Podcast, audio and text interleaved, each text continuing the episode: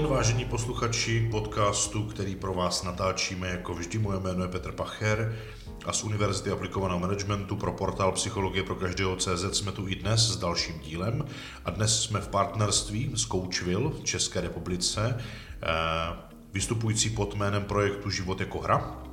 A máme tady vynikajícího hosta. Než ho představím, tak dneska to bude o významu koučování v rozvoji, ve firemním rozvoji, v rozvoji lidí a, je to, a to jak v osobnostním, tak i v profesním rozvoji. Dneska je tady s námi Honza Markel. Je coach, je trenér coachu, je spisovatel, je obchodník a víc nám řekne Honza. Honzo, pojď se představit. Díky moc Petře a díky za to pozvání, zdravím všechny posluchače. Co ke mně říci? Poslední tři roky se aktivně a naplno živím koučováním a tím, že učím koučovací dovednosti u nás ve škole Život jako hra a zároveň jsem publikoval knížku a teďka dokončuji další, zaměřuju se na témata právě spojená s obchodem, marketingem, podnikáním a osobním rozvojem obecně. Takže tolik krátce ke mně a jsem moc rád, že tady můžu být. Skvěle. Já jsem taky rád, že je tady Honza, protože Honza je taky v životě jako hra zapojen do týmu, který nahrává podcast, takže vlastně si to tady užijeme všichni a velmi krásná byla příprava s Honzou, protože jsme ji připravili asi za dvě nebo za tři minuty.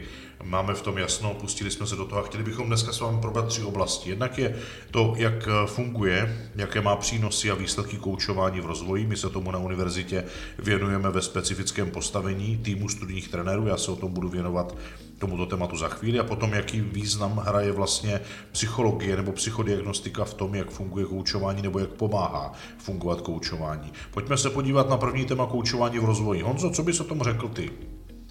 No, já bych řekl, že to je vlastně úplný základ, i když se to tak nemusí zdát. No, protože tady si můžeme položit otázku, potřebuju kouče?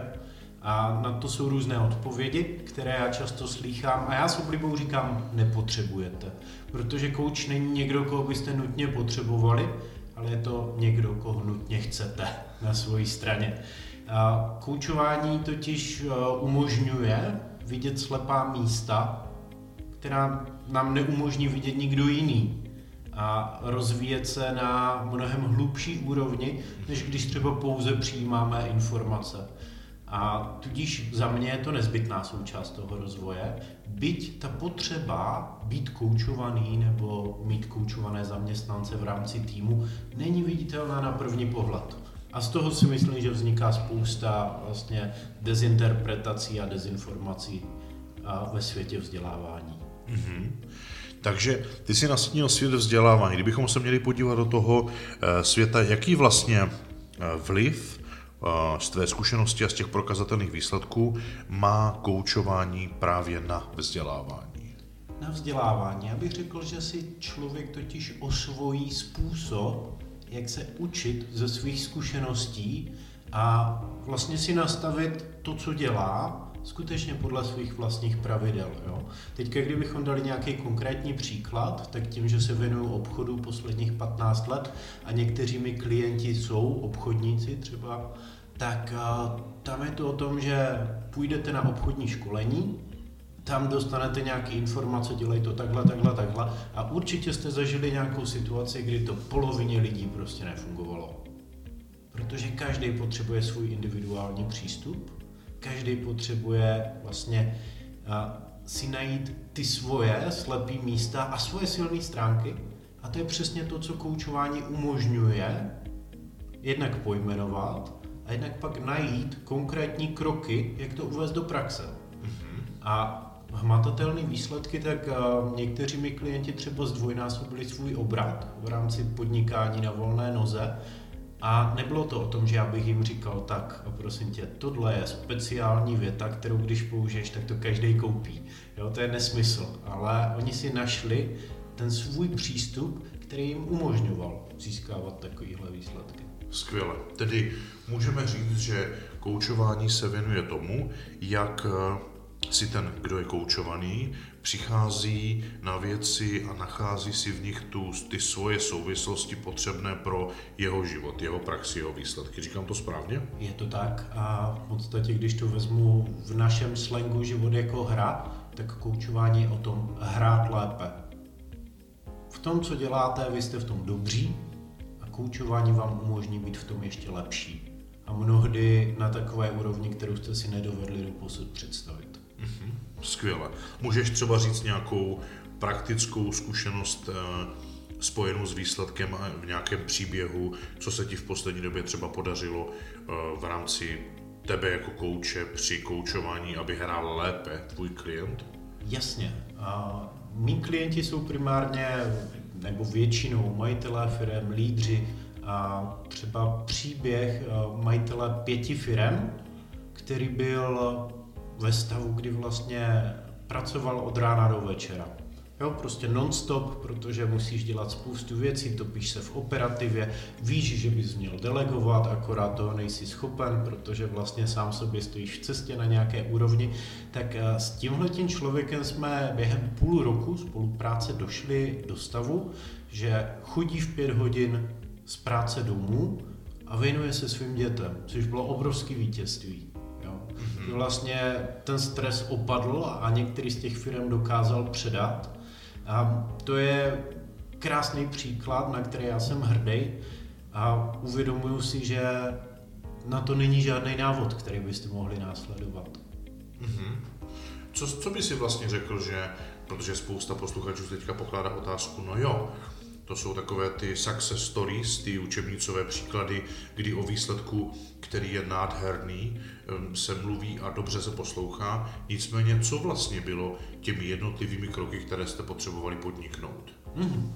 Jednotlivé kroky byly uh, přiznat si pravdu, protože to je stav, ve kterém se nachází obrovská spousta lidí, když se mnou začnou spolupracovat. Jakoby tady byl nějaký proces, kdy my sami sobě vyprávíme příběh a sami sobě vlastně budujeme realitu, která ale neodpovídá tomu, co bychom chtěli. Takže na začátku je přiznat si pravdu, zjistit, kde se nacházíme.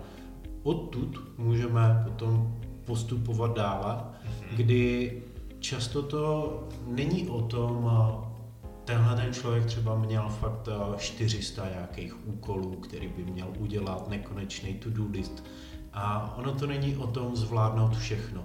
My když jsme si přiznali pravdu, tak to bylo o tom pojmenovat, co je opravdu důležité, co může dělat opakovaně. A zároveň z toho vyvstala potřeba některé věci předat. Jo? Potřeba delegovat. A to je vždycky spojený s důvěrou v ty lidi. Já třeba tenhle ten člověk se nacházel ve fázi, že nedůvěřoval těm zaměstnancům, že to udělají tak dobře jako on, tudíž se musel naučit pracovat sám se sebou, aby tu důvěru vytvářel a mohl některé věci předat. Jo? A je to postupný proces, který měl několik fází. A stačí to takhle? No, rozhodně, děkuji moc. Eh, já vnímám a spatřuju koučování eh, jako jednu z nezbytných součástí rozvoje. Ona dokonce podle jedné metodiky toho, jakým způsobem přistupovat k rozvoji a péči o to, aby člověk rostl profesně i osobnostně, tak ve své struktuře obsahuje koučování jako nezbytnou součást, bez které to nemůže fungovat. A dokonce v jisté chvíli koučování doplňuje to, že se někdo učí od někoho, kdo umí více, je to jakýsi doplněk, který pomáhá zjednodušit právě tak, jak ty říkáš, najít mezi tímto propojení ty mentální můstky, pochopit, dělat věci vědomě. A v jistou chvíli, v momentě, kdy se naučím od toho člověka, který mě učí to, co už on umí, tak vlastně koučování, protože v tu chvíli on přestane být mentor, protože už mě naučil všechno, co umí, tak koučování přebere větší význam a důležitost, protože on už se potom jenom jako kouč a lídr ke mně potřebuje chovat, aby pořád zůstal tou autoritou a mění svůj přístup. Čili jaké koučování mám velmi nejenom otevřený, ale velmi pozitivní vztah, protože vnímám jeho důležitost a sami proto i na univerzitě se eh, staráme o to, aby každý posluchač měl svého studijního trenéra, který je pro něj vlastně jakousi kombinací toho, kdo ho vrací k tomu, k tomu vědění, k té znalosti, k těm eh, věcem, co se učí, k těm dovednostem a pomáhá mu najít, tomu se říká takzvaná synaptická inkluze, to znamená propojovat ty jednotlivé neurony nebo ty zhluky neuronů v mozku tím, že vytváří tu mentální síť a nové dovednosti buduje skrze to, že si ten člověk sám uvědomí tu cestu. Čili pro mě to je velmi sympatické a děkuji ti moc za to, jak si to popsal a jak se tady o tom bavíme. Co vlastně tebe přivedlo ke koučování? No, já jsem eh, totiž dlouhý roky, eh, krásných deset let jsem eh, v rámci jedné firmy vedl lidi, vedl jsem týmy až 60 lidí a věnoval jsem se obchodu, kdy jsem je učil i prodávat, obchodovat. A tak jsem pak přešel na volnou nohu a lektoroval jsem. Bylo to přesně o tom, že jsem předával nějaké informace, svoje zkušenosti, spíš jako mentor. No a pak jsem narazil na koučování a zjistil jsem, že mi dává vlastně mnohem větší smysl, protože je efektivnější, protože z těch mých přednášek nebo kurzů si lidi odnesli každý tak jako 10% něco použiju, něco nepoužiju, když to, když někoho koučuju, tak on si odnáší 90%, on skutečně jde a šije si to na míru, takže mě to dávalo větší smysl a věděl jsem, že to je cesta pro mě. Skvěle. Já z toho mám hrozně velkou radost, protože, eh, jak jsem říkal, mě to dává obrovský smysl a mám radost, že eh, jsou tady organizace, jako je Coachville nebo jako je univerzita, která se věnuje vzdělávání a rozvoji lépe a více, eh, protože se zaměřuje na výsledek, na úspěch, na ty dopady, které to způsobuje a to mi dává obrovský smysl. My vlastně v rámci toho, jakým způsobem spolupracujeme s Coachville, tak eh, v jedné naší firmě z Institutu aplikované psychologie dodáváme do Coachville psychologickou diagnostiku, která pomáhá eh, lépe poznat toho, kdo chce být koučovaný a vlastně lépe poznat i toho, kdo chce být tím trenérem nebo tím koučem jako takovým eh, pro ty lidi a Coachville využívá tu psychologickou diagnostiku. Honzo, jaké přínosy spatřuješ v tom využití té psychologické diagnostiky? Zásadní zkrácení jakékoliv cesty. Protože vy možná víte, jakých cílů chcete dosáhnout. To je vlastně směr té vaší cesty, cílová destinace. A to, co potřebujete vědět, je, kde se nacházíte na začátku, jo? kde je ten bod A, ze kterého půjdete do bodu B. A díky psychologické diagnostice vlastně zjistíme na 27 škálách osobnosti, kde se nacházíte a kam je potřeba se zaměřit. Takže já mám tu zkušenost, že ve chvíli, kdy tu diagnostiku uděláme, tak cesta k těm výsledkům je výrazně kratší, než když ji neuděláme, protože tam musíme zjistit a trvá to třeba několik koučovacích konverzací, než zjistíme, kde se ten člověk nachází a kam se zaměřit, kde vlastně je potřeba tu pozornost směrovat. Mm-hmm, skvěle.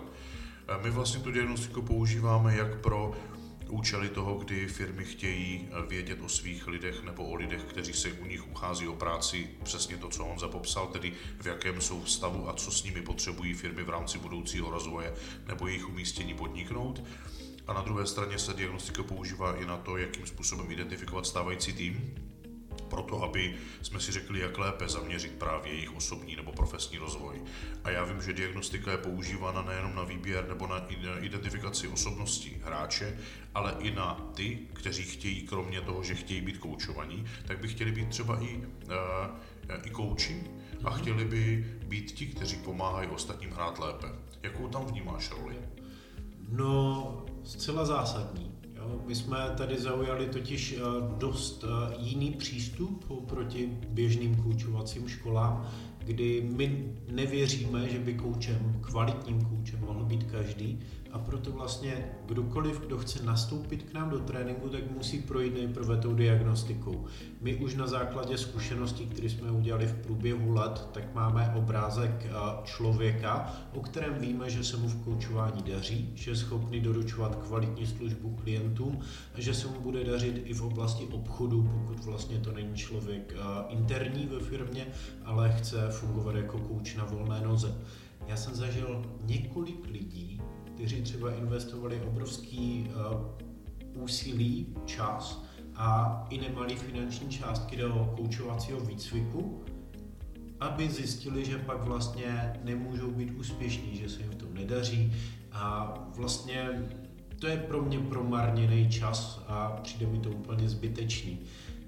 Já s oblibou říkám, že vlastně naším produktem v rámci života jako hra není prodávat koučovací výcvik.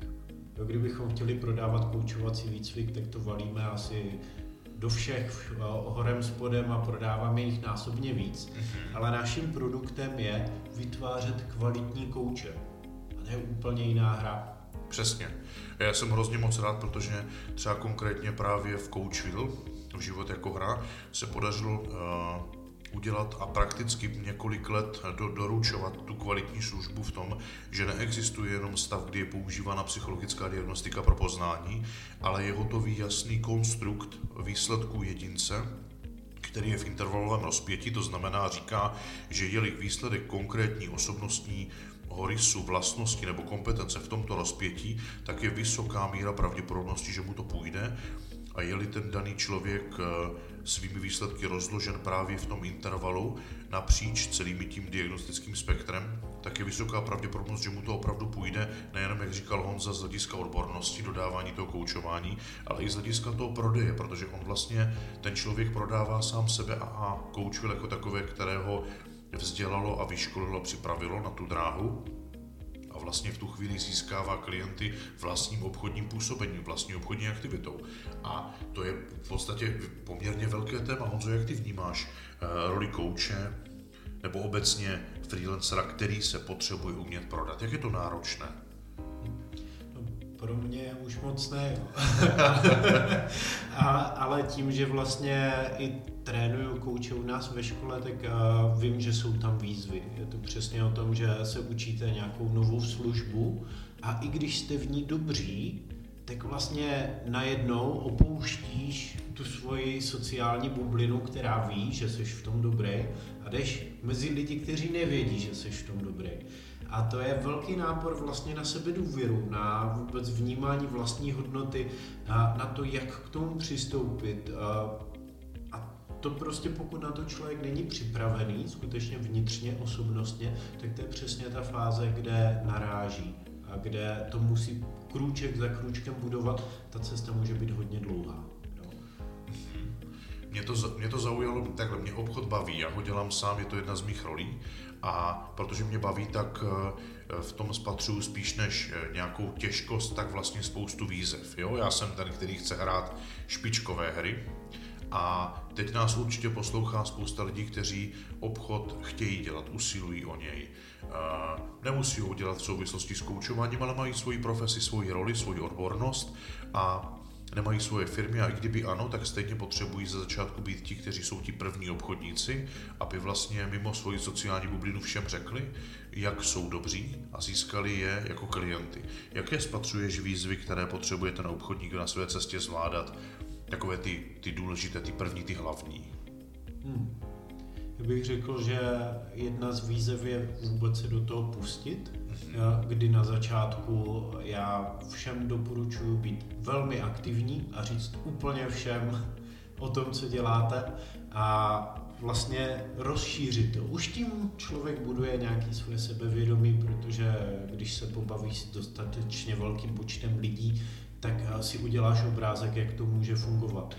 A pak je tam samozřejmě výzva naučit se tu službu správně ocenit zejména když se to týká koučování nebo služeb obecně, tak my můžeme mít tendenci dívat se na to tak, a co teďka ten klient je vlastně schopný zaplatit a jak to má konkurence.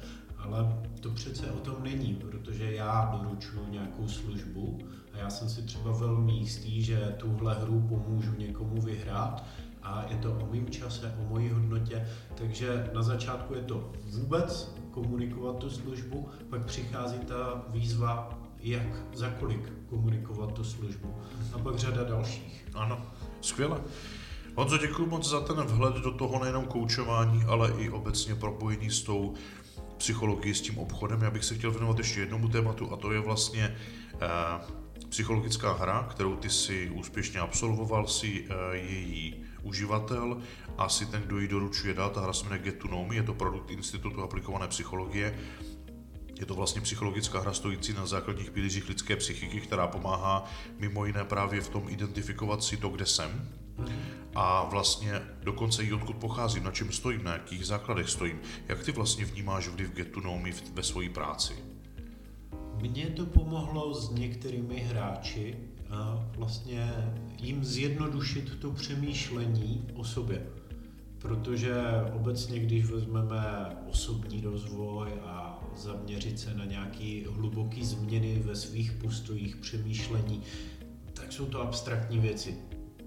A někdy může být těžký to vlastně jako uchopit a nějak pojmenovat, zorientovat se v tom. A díky tomu, že Get to Know Me jsou kartičky, kde jsou některé věci předdefinované, tak to zjednodušuje tu komunikaci, kdy pokud se budeme bavit o hodnotách, tak když se někoho zeptám do široka, jaký životní hodnoty uznává, tak lidi budou pojmenovávat celou řadu věcí, některý z nich nebudou vůbec hodnoty, budou to jako jejich kompetence, názory. Ty kartičky to zjednoduší, vymezí rámec a tím mhm. pádem já jako hráč se můžu zorientovat, ale i já jako coach se orientuju s tím hráčem a máme stejný slovníček pojmů. Třeba skvělou zkušenost jsem udělal i ve firmách, mhm. kdy vlastně tím, že se zaměřuju i na vedení lidí, tak uh, řada lídrů neví, jak začít mluvit o hodnotách se svými zaměstnanci. Mhm. Jo? A, a jak vlastně vůbec pojmenovávat společné hodnoty pro ten tým. Na základě těch hodnot, jak pojmenovat společnou vizi. A tam jsem udělal skvělou zkušenost právě třeba s Get to Know Me, kdy v té skupině jsme si s těma kartičkama zahráli a najednou z toho začaly padat nějaké věci, které byly společné. Mhm. Děkuju. Já vnímám vlastně tu oblast toho sjednocení těch lidí v týmu nebo v organizaci na základě společné mise, poslání a cílu, ale těch vizí, jako absolutní klíčovou část jakéhokoliv rozvoje nebo jakékoliv změny, protože to vnímám jako oblast pevných bodů nebo jistých eh, a bezpečných míst nebo oblastí, o které se oni můžou vždycky opřít, na kterých můžou postavit nebo stavět dál. A vnímám, že pokud eh, ten představitel té organizace nebo toho týmu to dostatečně dobře komunikuje a nechává prosáknout do toho týmu, tak vlastně toto je jeden z nezbytných kroků, když ten tým potom chce přenechat někomu jinému, tak aby to v těch intencích zůstalo a nenabralo to razantně jiný směr a ti lidé byli dál sjednocení, aby se nemusel měnit buď záměr vize, anebo ten tým, protože se změnil záměr vize. Jak to vidíš ty? No, jednoznačně. A hlavně vůbec, abyste zjistili třeba, jaký lidi v té firmě máte, jestli ladí s tou vizí. Úplně běžný příklad, eh, který, se kterým se setkávám, je, že ten lídr má jasno v tom, jaká je vize. Mhm. V lepším případě to napíše na papír a pověsí to někde na chodbu a tam to teda visí a všichni by to měli akceptovat. Ale už velmi malý procento lidí udělá to, že skutečně jde a baví se s tím týmem a zjišťuje, kde je ten průsečík, kde je to sjednocení právě. A z toho pak vznikají takové ty situace, kdy si lídr klade otázku, no jo, a proč já tady mám vlastně tady toho člověka a jak ho mám namotivovat? Motivace zaměstnanců podle mě je úplně pokroucený téma, protože my nemůžeme nikoho namotivovat. My mu můžeme pomoci pochopit jeho vlastní motivaci a to je úplně jiný typ rozhovoru který Get to Know Me můžu vlastně usnadnit. Stejně tak koučovací dovednosti ve chvíli, kdy se naučíte koučovat, tak jste schopni výst úplně jiný typ rozhovoru s vašimi zaměstnanci a to pak vede k úplně jiné atmosféře a k úplně jiné angažovanosti v rámci té firmy. Přesně. A já právě, když často slyším, jak mám motivovat toho člověka, nebo pojďte nám ty lidi nějak namotivovat, tak já říkám, myslíte zmanipulovat, že? A někdy je potřeba jim to zopakovat i několikrát jinak, než eh, si to uvědomí, že vlastně buď tam nemají lidi, kteří eh, tam opravdu patří, anebo eh, ten motiv nekomunikují, ten motiv té firmy a ty vize nekomunikují takovým způsobem, aby ty lidi semkli do toho týmu, který tam je skutečně a zabírá. Já si teď uvědomuju, jedno jednání, kde jsem vlastně seděl, bylo to takové trošku troufale, ale já jsem cítil při tom setkání s těmi představiteli té firmy, sedělo jich tam pět, že mezi námi vznikl takový vztah a takové jako příjemné prostředí, taková příjemná atmosféra, že jsem si zkusil dovolit jít trochu dál a položit jim takovou velmi sugestivní otázku, kdy jsem vyhodnocoval vlastně to, že jsme se bavili o jejich firmě, o tom, kde jsou dnes, kde by chtěli být za nějakou dobu, jaké vlastně metody, postupy chtějí zvolit, co vlastně chtějí udělat. A když jsem si uvědomil, že oni toto chtění už mají řadu let, ve skutečnosti jsou pořád víceméně někde na začátku a je dobré, že pochopili, že sami to nezvládnou, tak si pozvali někoho, kdo by jim s tím mohl pomoct, ale na druhé straně tím, jak jich tam sedělo pět, a to ještě byli představitelé firmy, to znamená, ty by se měli zhodnout, protože jsou vlastníci a hýbou, mm-hmm. jsou ti hybateli v té firmě, tak bylo příjemné, že se zhodli. A v tu chvíli jsem si právě dovolil takovou otázku, abych je přivedl k tomu opravdu stotožnění s tím, kde jsou teď. A co bude zapotřebí udělat, tak jsem mi položil otázku, vy jste tak trochu za těch pár let zdegenerovali. A bylo zajímavé, že já jsem věděl, že si to mohu dovolit, ale nevěděl jsem, jaká přijde reakce a prvně bylo takové ticho tak 3 až 5 vteřin. Potom se roz, rozesmál ten nejvýznamnější z nich a potom se k tomu postupně přidali další dva, ale dva zůstali, koukali tak nejdřív na mě, pak na sebe, pak na mě, pak na sebe, pak na ty, co se smáli, pak se teda tak jako přidali takovým jako nuceným úsměvem, že to teda bylo jako vhodné, správné udělat. A bylo to milé v tom, že se, se vlastně tímhle rozhýbali. A že vlastně to, že já jsem to pojmenoval jako vnější element, který tam s nimi byl vlastně dvakrát, bavil se, pozoroval a pak jenom komentoval na základě zkušeností, co vnímám, tak vlastně potom oni několik dalších porad, separátně už beze mě, používali tohleto moje pozorování, který jsem sdělil, jako způsob, o který se opírali a svolávali se k tomu, hele, Jestli nechceme pokračovat v té degeneraci, tak prostě potřebujeme něco udělat a začali se rozhýbávat a je to hrozně příjemné. Já teď chci navázat vlastně e, přiblížení se k závěru na to, jak Honza říkal, že je zapotřebí prostě vidět, kde člověk je. Jo? Že já jsem se učil psychologii, že první nejdůležitější bod pro změnu je zjistit, jaký je výchozí stav. A tak ho konfrontovat a přijmout, že umožňuje na základě něj pokračovat, tedy nebojovat, neodmítat, nevyměňovat, nepoukazovat zodpovědnost na někoho jiného, prostě přijmout, že toto je současná situace, ať je sebe horší, tak pokud ji akceptuji se vším všudy, aniž bych proti ní bojoval, tak teprve v tu chvíli s tím můžu něco zdravě dělat. Jak to vidíš ty, Honzo? Jednoznačně. To je, a to je ve firmách, je to v soukromých vztazích, je to prostě v podnikání na volné noze, je to úplně ve všem. Jsou věci, které nevidíme a můžeme je vidět. A pak jsou věci, které nechceme vidět a ty potřebujeme vidět. Skvěle.